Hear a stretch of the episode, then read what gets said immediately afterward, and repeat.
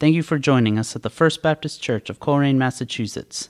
It is our prayer that this message will encourage the believer and bring the unbeliever closer to a saving knowledge of our Lord Jesus Christ. Well, let's start this way. We do welcome Pastor Renzo back with us uh, again this Sunday, filling in for Pastor Jim. Uh, from what Melissa said, they should be back home on Tuesday. So they still continue to have a refreshing time, and they're, I think it's a Caribbean cruise that they're on. So, but before he comes up, I'm going to read the second scripture passage, and it's in Second Kings chapter 2, the first 12 verses. And it's talking of Elijah taken up to heaven. When the Lord was about to take Elijah up to heaven in a whirlwind, Elijah and Elisha were on their way from Gilgal. Elijah said to Elisha, Stay here, the Lord has sent me to Bethel. But Elisha said, As surely as the Lord lives and as you live, I will not leave you. So they went down to Bethel. The company of prophets at Bethel came out to Elisha and asked, Do you know that the Lord is going to take your master from you today? Yes, I know, Elisha replied, but do not speak of it. Then Elijah said to him, Stay here, Elisha. The Lord has sent me to Jericho. And he replied, As surely as the Lord lives and as you live, I will not leave you. So they went to Jericho. The company of prophets at Jericho went up to Elisha and asked him, Do you know that the Lord is going to take your master from you today? Yes, I know, he replied, but do not speak of it. Then Elisha said to him, Stay here, the Lord has sent me to the Jordan. And he replied, As surely as the Lord lives and as you live, I will not leave you. Amen. So the two of them walked on. Fifty men of the company of prophets went and stood at a distance, facing the place where Elijah and Elisha had stopped at the Jordan. Elijah took his cloak, rolled it up, and struck the water. The water divided to the right and to the left, and the two of them crossed over on dry ground. When they had crossed, Elijah said to Elisha, Tell me, what can I do for you before I am taken from you? Let me inherit a double portion of your spirit, Elisha replied. You have asked a difficult thing, Elijah said. Yet if you see me when I am taken from you, it will be yours, otherwise not. As they were walking along and talking together, suddenly a chariot of fire and horses of fire appeared and separated the two of them. And Elisha went up to heaven in a whirlwind. Elisha saw this and cried out, My father, my father, the chariots and horsemen of Israel. And Elisha saw him no more. Then he took hold of his own clothes and tore them apart. He picked up the cloak that had fallen from Elijah and went back and stood. Whoops, I'm sorry, I'm reading a little too far. But he went back and stood at the river, at the Jordan. Then he took the cloak and had fallen from him and struck the water with it. Where now is the Lord, the God of Elijah? He asked. When he struck the water, it divided to the right and to the left, and he crossed over. May the Lord bless the reading oh, yes. of his heart. word to our hearts this morning. And Pastor Renzo. Today, we're going to be speaking. I hope you have your finger ready, and we're going to we're going to go through a, few passages of Scripture. So have your, uh, you, you, know, something ready where you can, at any moment, go to a few passages of, of Scripture. So why did I ask um, Deacon Grant to share that passage of Scripture? Well, it's here's the reason because all of us have a, a mentor. You have a mentor. Who is your mentor? Pastor Jim Rennie. Pastor Jim Rennie is a great man of God on a bad day. On a bad day, that's a great pastor. And, and, and you know what he has? He has a great group of Christians that he, he has the privilege of pastoring. a pastor, or uh, uh, if you're a lady, God doesn't put into your life an older sister uh, by accident. All of us need mentors. And last week we spoke about how important it is to have mentors from um, Philippians. Today we are in a passage uh, in Thessalonians. And when I think about Thessalonians, you know what I think about? I think about, I want to introduce you to some of the greatest Christians in the history of the Christian church. And, and we will discover why they were great Christians and how we can emulate those great Christians. Uh, I, I want to just honor your pastor and first lady. I'm so glad, honored to be here, uh, having the opportunity to share the word of God with you today. Uh, but I want to I, I want to just mention to you that there that God always answers prayers. When it comes to repentance, God always forgives us when we mean business with Him. Amen? When we want to serve God and we rededicate our lives to the Lord, even as Solomon dedicated the temple of God for the Lord's service, when these missionaries dedicated themselves to God, God answered their prayer. Amen? When you and I mean business with God, watch this. When you and I mean business with God, like a small group of 3,000 people at Asbury University for the last two weeks have been on their face and on their knees crying out to God, repenting for having grown up in a Christian environment and not being what they should have been.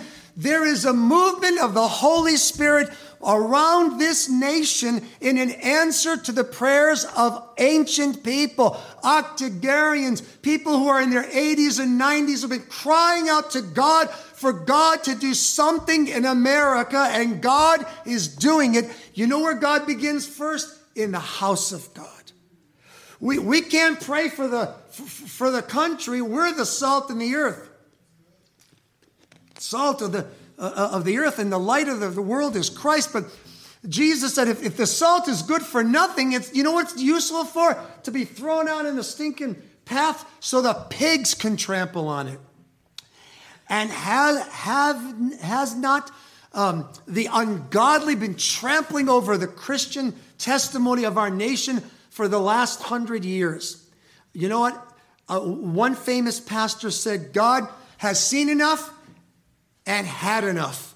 And I believe when God's people get on their face and do business with God and say, Lord, I apologize for the type of Christian life I've been living.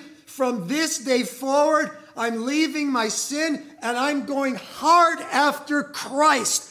God answers the prayer of an 80, 90, 100 year old, a six year old. If you are serious about going on with Jesus, he will answer your prayer. He will do things in your life that are mind blowing. And I want to encourage you by giving you legal evidence, in, in, historical documented evidence of people who were demon worshippers, people who were idol worshippers, who turned from, from, from Satan, who turned from idols to serve the living God. And these Christians are uh, the first church of Thessalonica. So today's title of, of, the, of this message is Paul's Outstanding Example of Christian Ministry. I know what you might be thinking. Whenever Christians think of ministry, they think of the pastor. And that has been the problem with the church for the last 1700 years. If you have served in the United States military, we honor you today and every day. But everyone who's in the military is a warrior, whether they're uh, in an airplane and, uh, or whether they were like my son in the Coast Guard. What kind of a woman or a man jumps out of a fine helicopter to, to fall in the ocean, maybe full of sharks, to save a human being's life? But when you were in the military, you have left civilian life and you, of your own free volition, have volunteered to serve your country and even, yes, to be willing to give your life for the cause of freedom in, for your fellow citizens. Can I get an amen? I mean, especially as Baptists, can we get an amen? Because do you know that President George Washington said, of all the Christian sects in the, in the 13 colonies, percentage wise, there was no other group of Christians that fought for the revolution more than the Baptists did. That's just historical fact. Thank God for the Presbyterians, the Congregationalists, the Anglicans, and everything in between. But there's something about Baptist history. The Baptists have suffered for centuries. And when it came to the revolution, I was studying about Colrain, Massachusetts, and make, oh, by the way, want to just honor my sisters from my church. They've driven here from, from Springfield. Um, sisters uh, Diane O'Connor, Denise O'Connor, and Sister Linda Jordan. Could you please stand up? They've come here. They've come here to honor you. They drove 50 miles to come to First Baptist Church of Colrain. And I, they've honored you, and thank you for honoring them. And so, um, so where does that commitment come from? It comes, so a, a child learns commitment from a parent. A, a son learns commitment from a father. A, and in the Christian life, we learn commitment from those who have walked the Christian life longer than us. Amen? Older women who've, who've, who've borne uh, uh, uh, uh the weight uh, uh, of, of battle, raising up children and grandchildren from, for Jesus and men. And so, this is why Deacon Grant read to you about an Elijah and Elisha. And the question in that passage was where are the Elijah? Where's the God of Elijah? A better question is, where are the Elijahs of God? God had a man called Elisha. And when the Lord was about ready to take Elijah home, he said, You listen. They said, Do you know your master's going to die today? Yeah, I know. And Elijah said, Why don't you just stay here in this city? I've got more business to do somewhere else. And you know what Elisha said? Like, it reminded me of Ruth. When Ruth was with Naomi, Ruth said, I'm not going anywhere. Wherever you go, I go. When I first gave my life to Jesus, my pastor uh, was instrumental and he witnessed to me, and I came to faith because, because he cared enough for my soul. You know what? In one of the Psalms, the, the psalmist David says, no man cared for my soul, but he cared for my soul. I've been saved for almost 46 years because three Christians in a little Mickey Mouse company of 14 people cared for my soul. I'm saved. My, my wife is saved. My, many of my children are going to heaven. One man was, a, was an Elisha of God. You know what we need? in this, in this church, in every church, we need a, a revival that comes from, watch this, emulating the commitment that a man sees in another man, a woman sees in another woman. Every one of us have an opportunity to be a blessing, an example, watch, a life changing example to a younger person. Can I get a witness? You never know what a word that you speak out of your mouth, a tear that comes from your eye, a, a, a, a prayer and a hand laid on a, someone of the same sex as you're praying. Don't men don't don't don't touch the ladies, vice versa. When you pour out your heart to someone, that could change a young Christian's life forever. One moment in time, there was a song, one moment in time. One moment in time in the life of a human being can be forever changed by your input, love, prayer, time spent in someone's life. So, the title of the message is Paul's Outstanding Example of Christian Ministry. So, the point is, all of us are in ministry. Now, the devil freaks out when he hears that because he has successfully, unfortunately, allowed the, the, the deacons and the, and, and the pastors to bear the brunt of the ministry. Whereas the body of Christ teaches us in 1 Corinthians 12, Ephesians 4, and Romans 12 that spiritual gifts are given to the entire body. And so God needs you, every one of you, to be plugged in to your local church. Now, I know I'm preaching to the choir because you have, many of you have been so committed, you know, for many, many years. But, but, um, but you know what? We can never hear the truth enough. Amen? I mean, as long as you and I have breathing breath, you have a spiritual gift that Christ died to give you that nobody else might have. Uh, and some of you have gifts of helps, and some of you are prayer warriors, and some of you uh, um, gifts of mercy. But the church needs everyone. All hands on board or deck. Amen. And so um, I, I want to just share this with you. Uh, Dr. J. Vernon McGee, one of my favorite commentators, said of this passage that I'm going to read in 1 Thessalonians chapter 2 in a minute. We're going to go right to that passage right now. As you're turning into the New Testament, because the Deacon Grant read from the Old Testament passage, please turn to uh, 1 Thessalonians 2. 1 Thessalonians 2. I want to give you something to think about after we read. 1 Thessalonians 2. Paul's ministry in Thessalonica. By the way, my former pastor was a missionary in Greece. Of all the cities, he was a missionary in Thessaloniki. You know, brothers, that our visit to you was not a failure. We had previously suffered and been insulted in Philippi, as you know, but with the help of our God, we dared, think, write that down, we dared to tell you his gospel in spite of strong opposition. For the appeal we make does not spring from error or impure motives. We're not trying to trick you. On the contrary, we speak as men approved by God to be entrusted with the gospel. We're not trying to please men, but God who tests our hearts. Underline that. When you and I go through trouble, God is testing our hearts.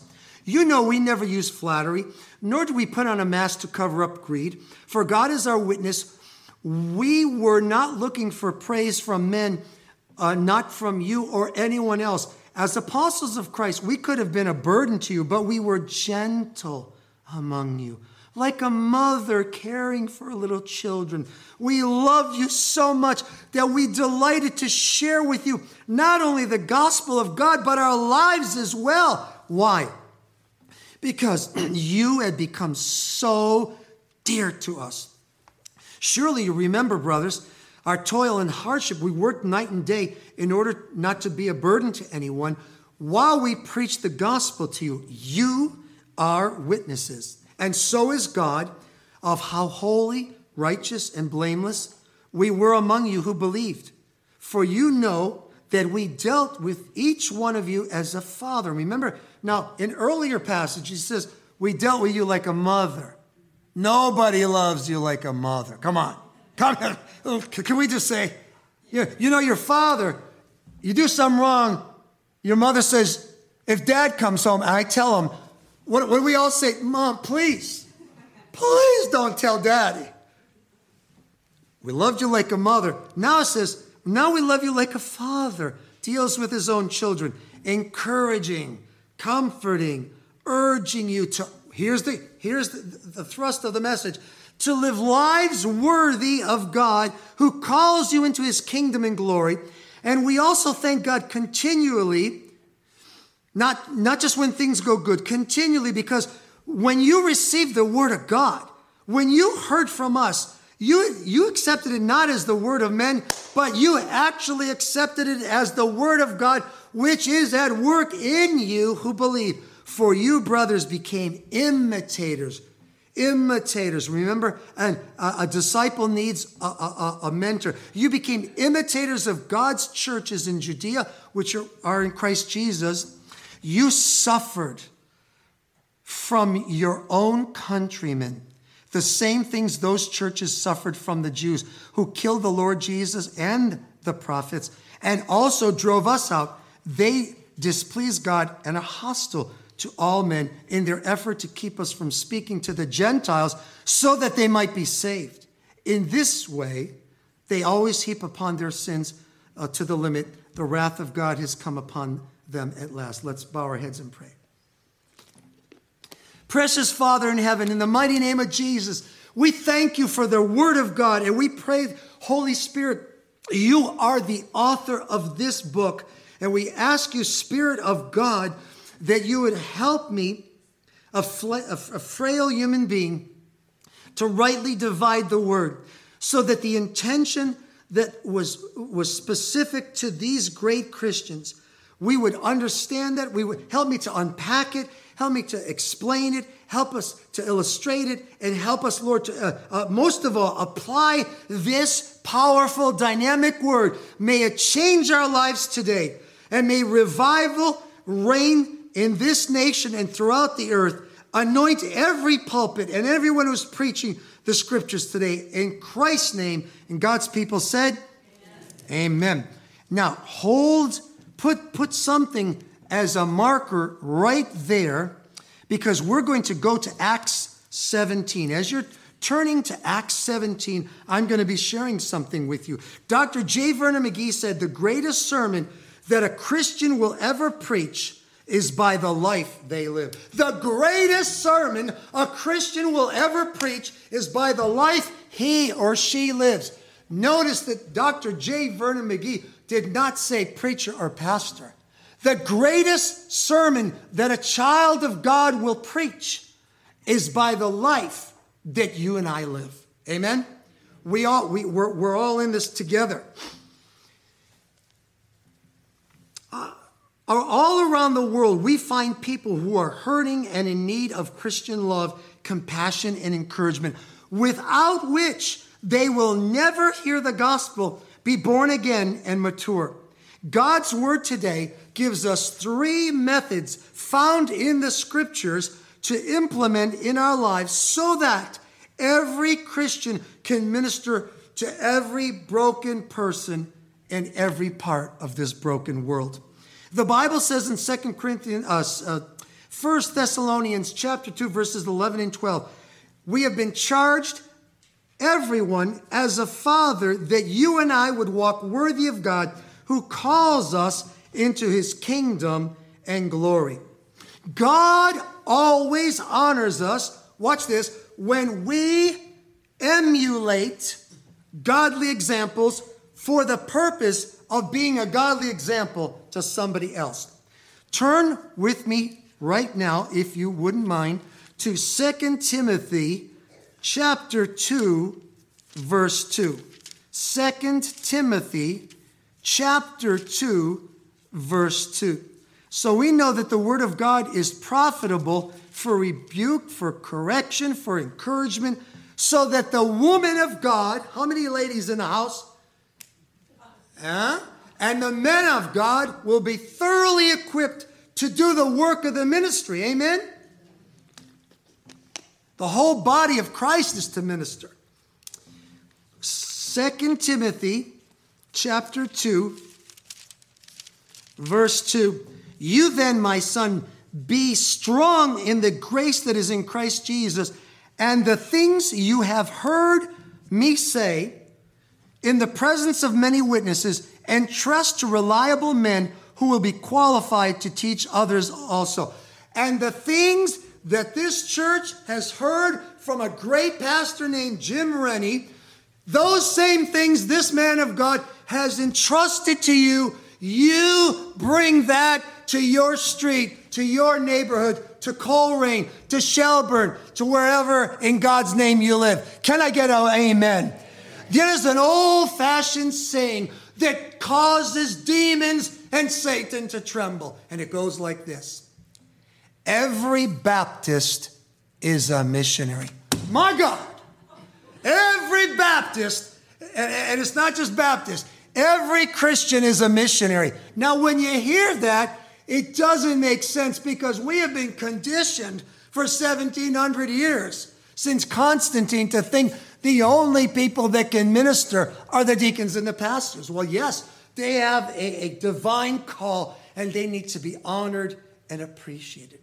But they're living their life and serving you guys. That's how we say it in Italian in Providence, Rhode Island. I come from a church with a lot of Italians, the boat of them, and Yusa guys. This whole church has been so well fed. How do I know? I've seen pastors' videos. I'm telling you, a great preacher on a bad day. You guys are fed steak till it's coming out of your gills for the purpose that you will replicate Pastor Jim and the three deacons' lives. They're pouring into you so that you will receive and pour into your neighborhood. Elisha, where are the Elishas of God? There was one person that answered the call. Elisha said, When I grow up, I want to be like that man. When Jesus saved me, you know what I said? I want to grow up and be like Pastor Steve Graham. And then the Spirit of God said, I read this passage and I said, wait a minute, wait a minute, wait a minute. The Bible said, this man had the unmitigated gall and audacity to say, I want a double portion of what you got. The only way I could whistle that long is because I took a sip of water. It was, listen, do you know the Jews are still waiting for Elijah to come back? There were tremendous prophets, but nobody like Elijah except John the Baptist, Jesus said. But Elijah said, You've had such an impact on my life. I want double the power of God in my life that God has given you.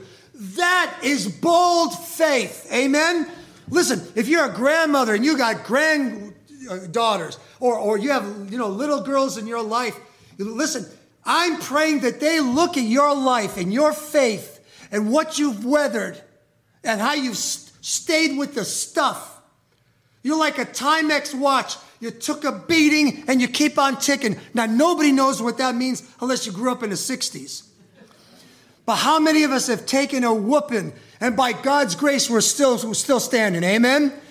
Listen, what, what, what, I said this to my son, who's now in he's in three years of incredible revival. My wife says, for God's sake, why did it take so, so many years for him to get set on fire for Christ?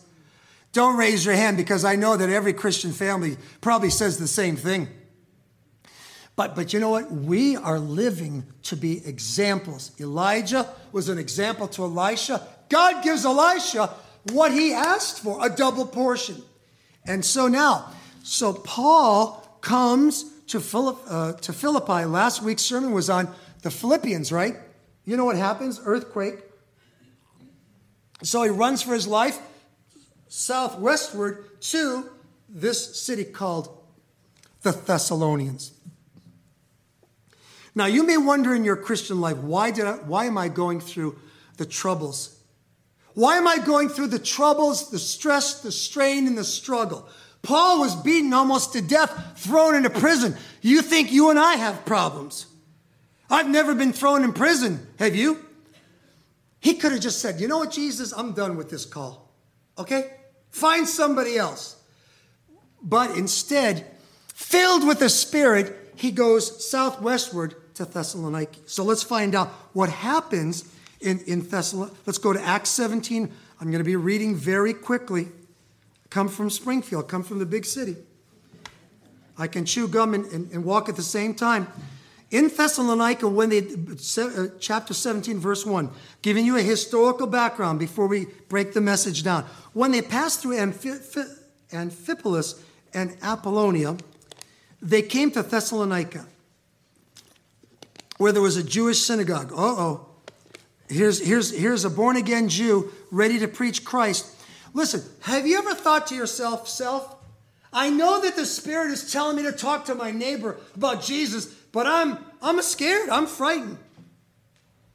Okay. Let's, let's just keep that thought in your back pocket for a minute. So he goes in there and he, he, he teaches in the synagogue three Sabbath days, 15 days. He reasoned with them from the scriptures. This is why we need to know our Bible, because we need to reason with people from the scriptures. He explained and proved that Christ had to suffer and rise from the dead, Isaiah 53 and many other passages. I'm, and he said, This Jesus I'm proclaiming to you is the Christ. And he said, Some of the Jews were persuaded. Listen, when you're frightened to share the gospel with people, do you know what's do you know what's at stake in your neighborhood? We are the people in your neighborhood. We're in your neighborhood. And I, I, I did the study. There's 1,100 and I think 60 people in Colrain. And in Shelburne, there's about 5,000 precious souls here. So when the Spirit says go, we have to go. E- listen, even if we don't want to go, even if we get thrown in prison, even if we get almost beaten to death, if we mean business with God as a Christian, we're going to go when we don't want to go. I don't want to go. I, I don't want to go. That's what I that's how I used to say it to my mom. I don't want to go. You're going to the bathroom. I remember when I was a little kid. You're going to the bathroom. Go. You know what? People are dying every day by the millions. Not a couple, millions of people all over the earth are dying, going to a Christless eternity. And we have the cure. We have the gospel. Amen? But when you bring the gospel, all hell is going to break loose against you. But you got to press through the asteroid belt to come through the other side. And so, because why? Because if we hold the gospel and don't do what we're told, the lives of people in our neighborhood will go to a Christless eternity because we were chicken. We were crazy about everything else but the gospel. Paul had a decision to make. He knew he was going to be beaten, beaten like a, a drum. But here's what happened Jews get saved, and a large number of Greeks and a ton of women. They just weren't women, they were prominent women. They were the business women of Thessaloniki. You, you see one woman get saved, you know what happens? That one woman, she talks to the other ladies. Listen, you may not be Italian, you may not be an extrovert. I don't, I've never met a woman that doesn't talk. And I don't mean that in a, in a disrespectful way. Women network. They can do six things at the same time, and men can only do one thing, and that's and we, two things, and we freak out. Women have networks. These women networked the gospel in Thessalonica. How successful were these women? Well, here's what the women did. The Bible says, uh, we're, we're going to go uh, right down to, we're going to go to now, First Thessalonians chapter 1. Let's talk about these small, this, this group of women these Gentiles and Jews, they're the minority. You may think, you know what, Pastor? I've heard this before, man. This is, this is old. I'll, I'll, you know what? I'll get to that passage in, in, a, in a minute. It, it's in Thessalonians where it says, From out of you sounded the whole gospel to Greece. So here's this church of Jews, Gentiles, a lot of women, very prominent, business women, women with money, women with influence influence. It says from the Bible that the gospel sounded forth throughout all Greece from this one church. There wasn't 20 churches in Thessalonica. One church.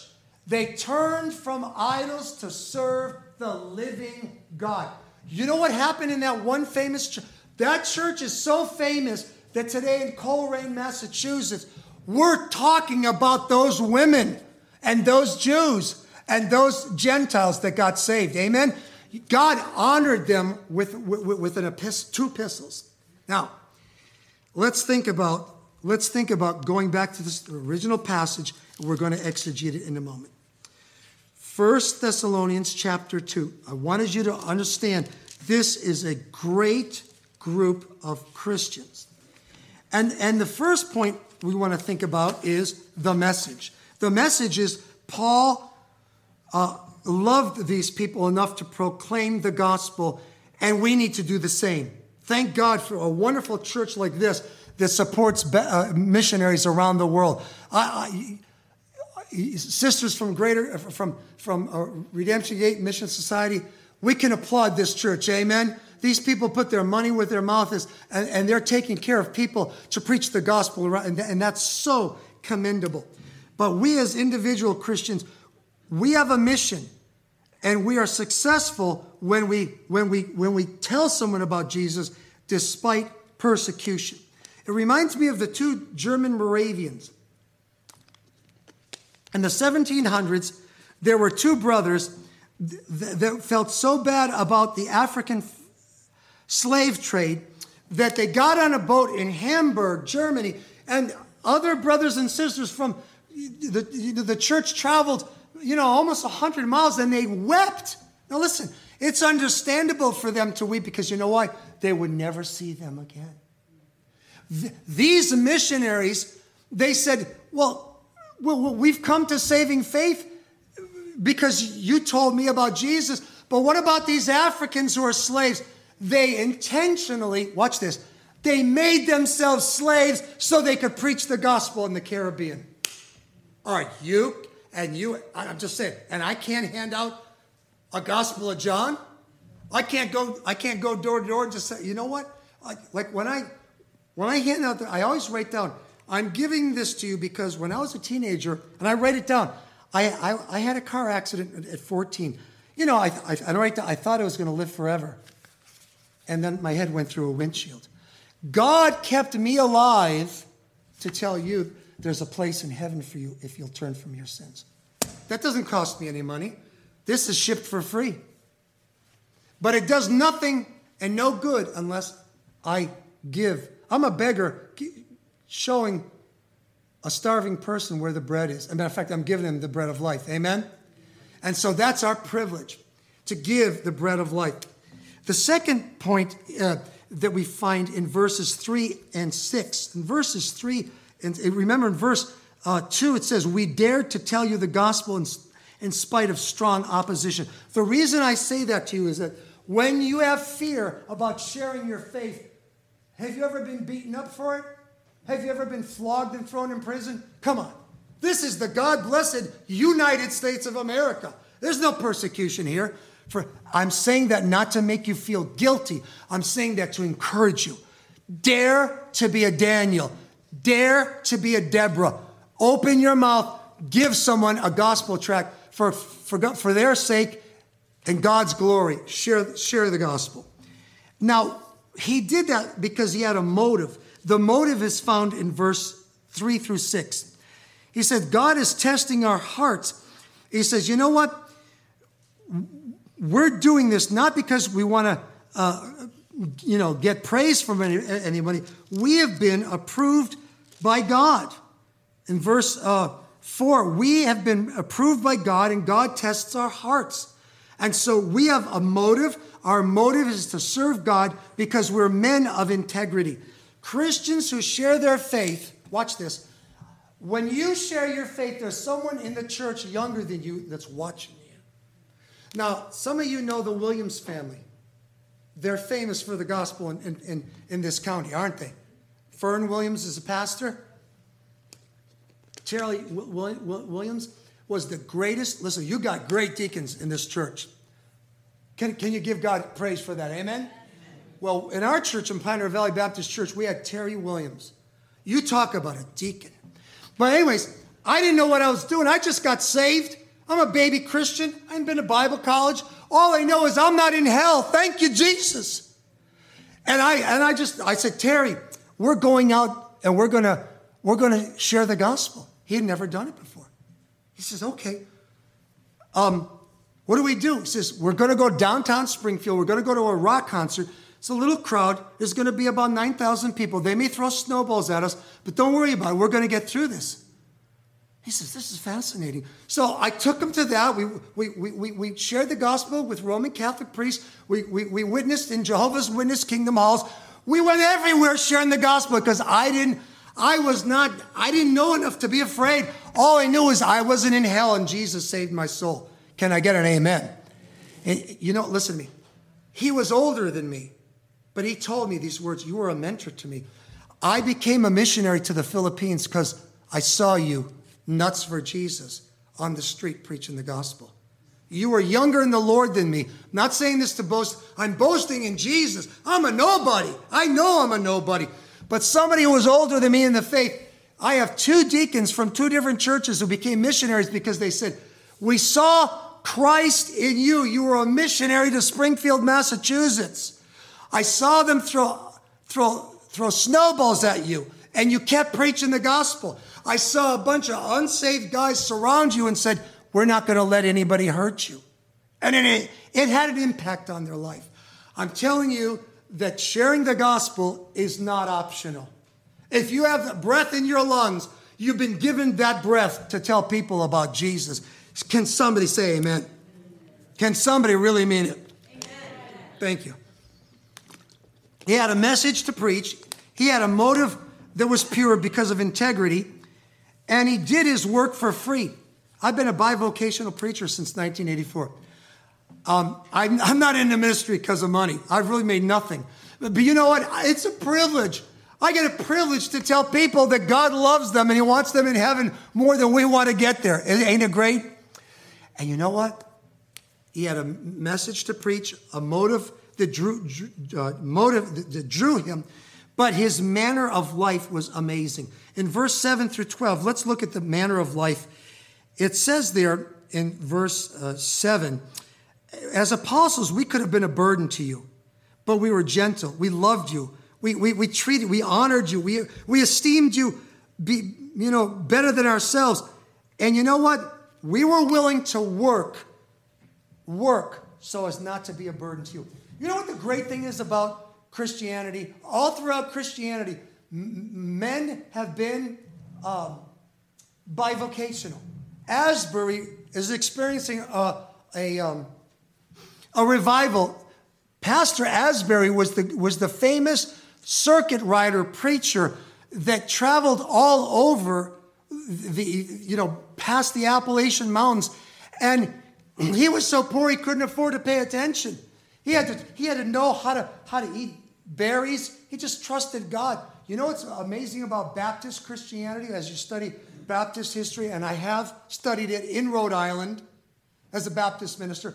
Most Baptist pastors were lawyers, uh, farmers, uh, doctors, and they never got paid because that's how, because there was not enough money to pay them. Nevertheless, like the apostle, like Silas, they worked with their own hands because the people that they were ministering were very dear. They weren't in the ministry for, the, for money. They were in the ministry for, for the love of people, boys and girls. All over the world, there are Baptist churches that were started by, by, by business women and businessmen who preached the gospel, but they never got paid. There are churches now, they're huge buildings, 800, 10,000 people. Those churches were not built by pastors that even went to Bible college. They were men filled with the Holy Ghost. Amen? If God did that with them, what can God do with us? Lastly, the fourth ingredient of what makes uh, Paul's ministry excellent and what can make our ministry, ministry excellent is the method of glorifying God. Paul's example must be emulated today. I want to share with you something. Please turn to Romans chapter 12, verses 1 and 2, and when you get there, say amen. As you're turning to that passage, I want to, I want to share with you the history of how Christian men and women became missionaries and sent missionaries around the world. Listen, the reason there are missionaries around the world, and thank God for the missionaries that are here, amen? What a blessing they are. You know, but they wouldn't be able to go unless there were Christians living in different countries, speaking different languages, different colors, different tribes. You have to be a missionary in your own backyard before you even send out a missionary. Can I get an amen? You know who the real missionary is? We are the missionaries.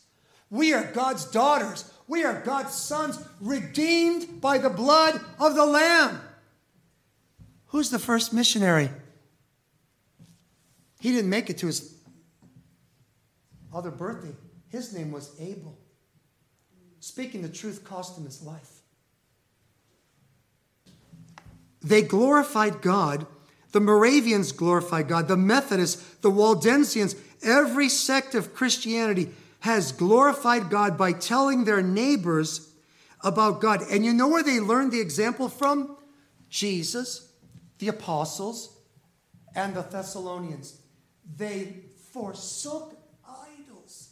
Do you know what it means for people to forsake the, the religion they're in in the 1040 window? They will take your, uh, how do I say this? They'll, some part of your anatomy will be missing. For, for, for, I'm studying Italian Baptist and Pentecostal history. My forefathers and foremothers, they were thrown out of their homes. You, you know what Italians are like? Volatile people. You, you what? You're not going to be a anymore? Watch this. You're nothing to me. You're out of the family. In the early 1900s, tens of thousands of Italians in Chicago, Providence, Boston, all over the Northeast, they lost their families over the gospel. And they never saw them come back to. There was no, it's over. It cost everything to be a Christian. And so in Romans chapter, and this is our last passage, and we're coming to a close. In Romans chapter 12, verses 1 and 2, uh, what, what separates the men from the boys? What separates the girls and the women? What causes someone to go from fear of sharing their faith to be like Elisha saying, I want a double portion of what Pastor Rennie has. I, I don't want to be like my pastor. I want to be, I want to exceed my pastor. You know what? That's the pastor's dream for everyone in their local church to be to get a double portion of what the pastor and his wife has. Amen. There's no jealousy. They won't be able to sleep at night. They'll be so excited.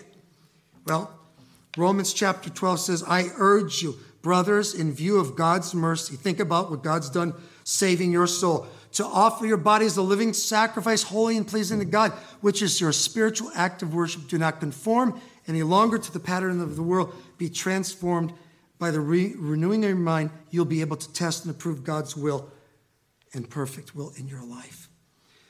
I want to close with this. In Arizona, there is a tree. And this tree is a very special tree.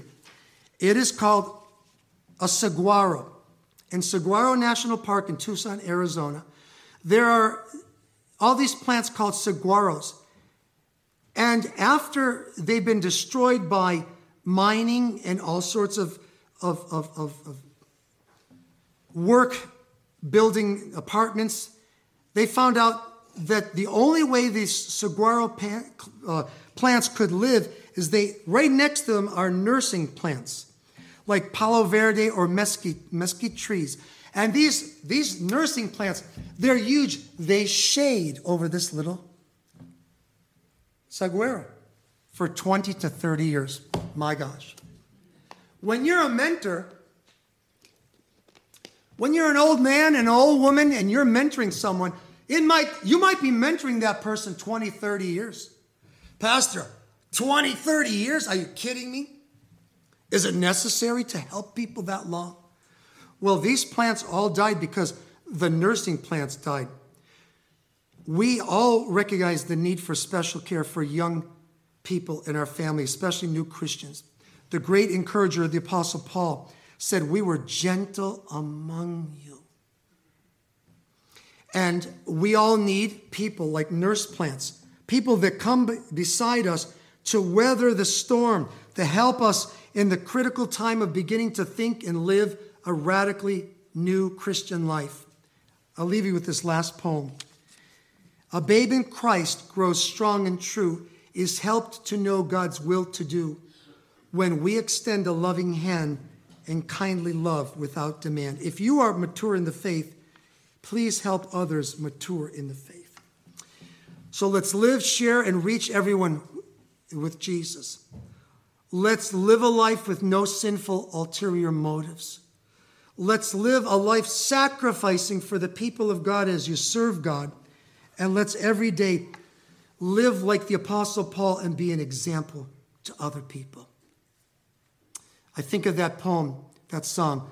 Take my life and let it be consecrated, Lord, to thee. Take my hands and let them move at the impulse of thy love, at the impulse of thy love. Let's bow. Father, we, we worship you.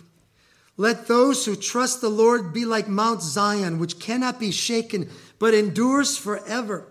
May the same Lord establish you in, in the gospel so that all peoples might believe and obey him, who is the only wise God, to the glory to, to God the Father through Jesus Christ our Lord. Amen. Thank you again for tuning in. You can find our podcasts on Apple Podcasts and anywhere else you find podcasts.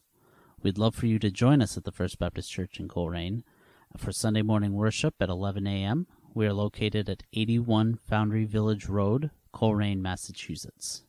If you have any questions or inquiries, please feel free to call the church at 413 624 8886. Hope to see you soon. God bless.